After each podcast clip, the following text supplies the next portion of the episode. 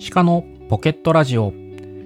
お聞きの皆様、お時間いただきありがとうございます。ポケットの中の鹿です。本日8月14日ですが、台風が近づいてきており、自宅にこもる準備を整えています。8月頃から台風は日本を縦断するケースが増えてくるため、ダムも放水し貯水量を減らさないといけない時期に入ってきております。そのままだとね、決壊してしまう恐れがあるため、川の流量が多い時期になります。そこでさらに台風で雨が降り込んできますので、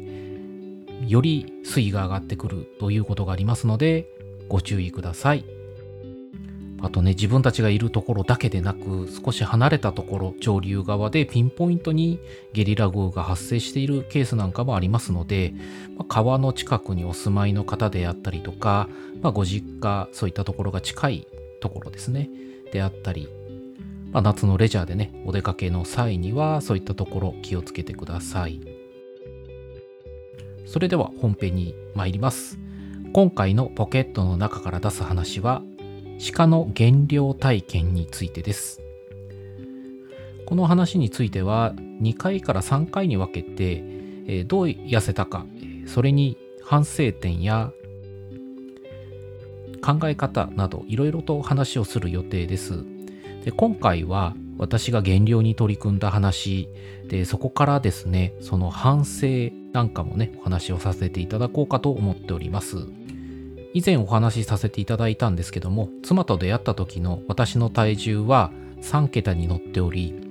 一緒に暮らし始めて結婚の条件が減量というわけだったのでもう気合が入りますよね。まずは食生活の改善に取り組みました。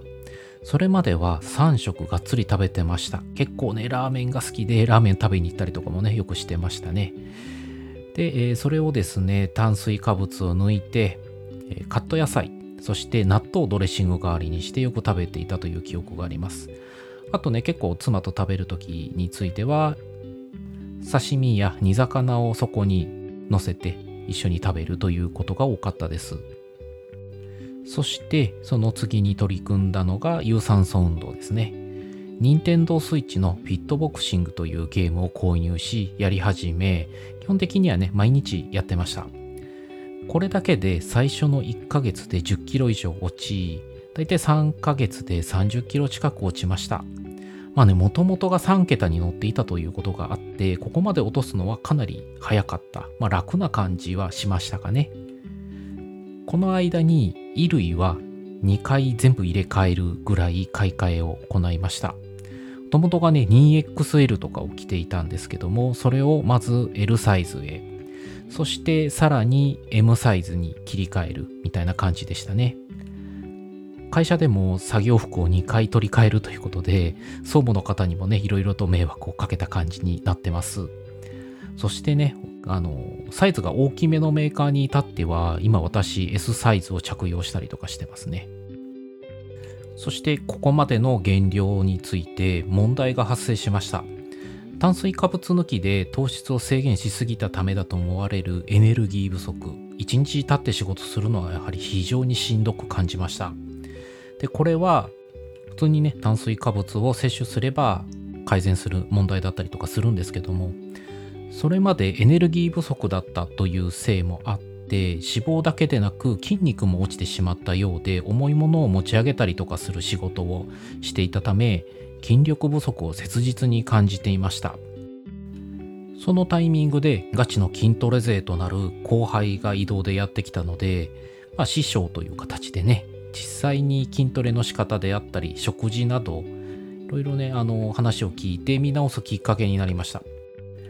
食事についてはタンパク質の摂取量を計算するようになりそして糖質をある程度やっぱり取らないと燃やすものがないので筋トレの効果も薄くなりますよということで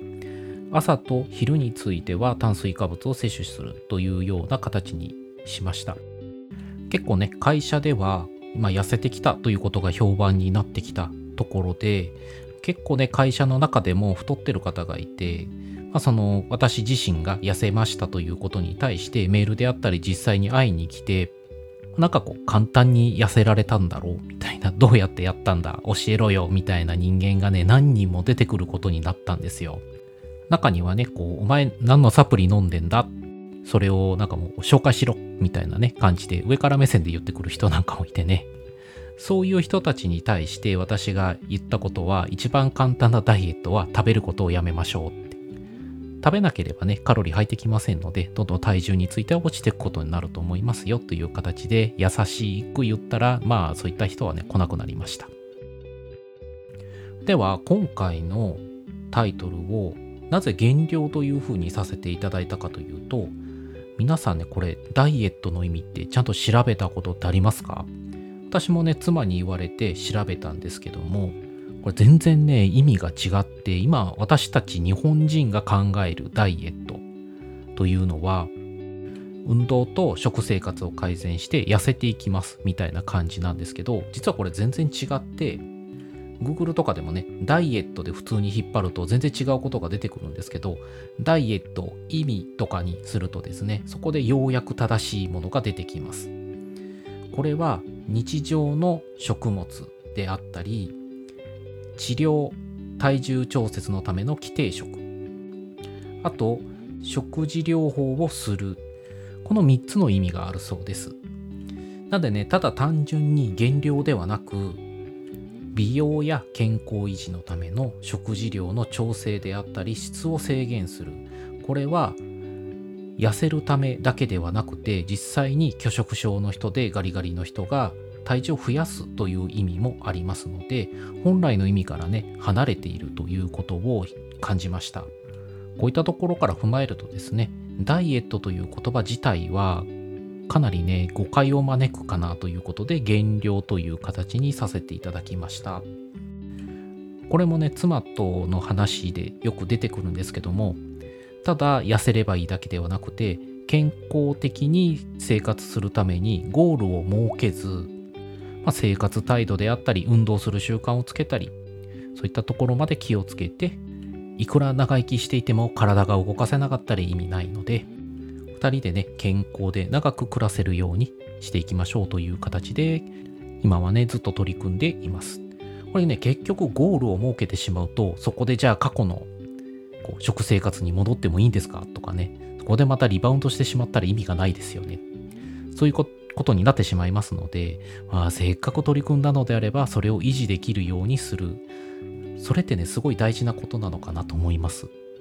なんでね、ここまで聞くと、おそらく皆さんが考えていたあの聞きたい話というのとかなりねズレが出てきていると思うんですけどもまあ、無理なね、減量に取り組んで、それこそ体調を崩してしまったら全く意味ないですので、健康的に痩せる、そして健康を維持していれば、自然と体重というのはあまり増えないというふうに思っていただいた方がいいかなと思いました。ということでですね、えー、次回については、実際に今の私がどのように考えて運動をしているのかとか食生活をどうしているのかそれだけでなくて他にもいろいろと健康になるために取り組んでいることそういったことについて触れていこうかなと思っております今回の話は以上になりますよろしければ X、Instagram 番組のフォローをお願いいたします X、Instagram のアカウントは番組の概要欄に貼ってありますそれとハッシュタグポケシカで番組のご感想等お待ちしております合わせて質問やメッセージ、トピックのリクエストなどいつでもお待ちしております。それではお聴きいただきありがとうございました。次は8月16日水曜日15時に配信を予定しております。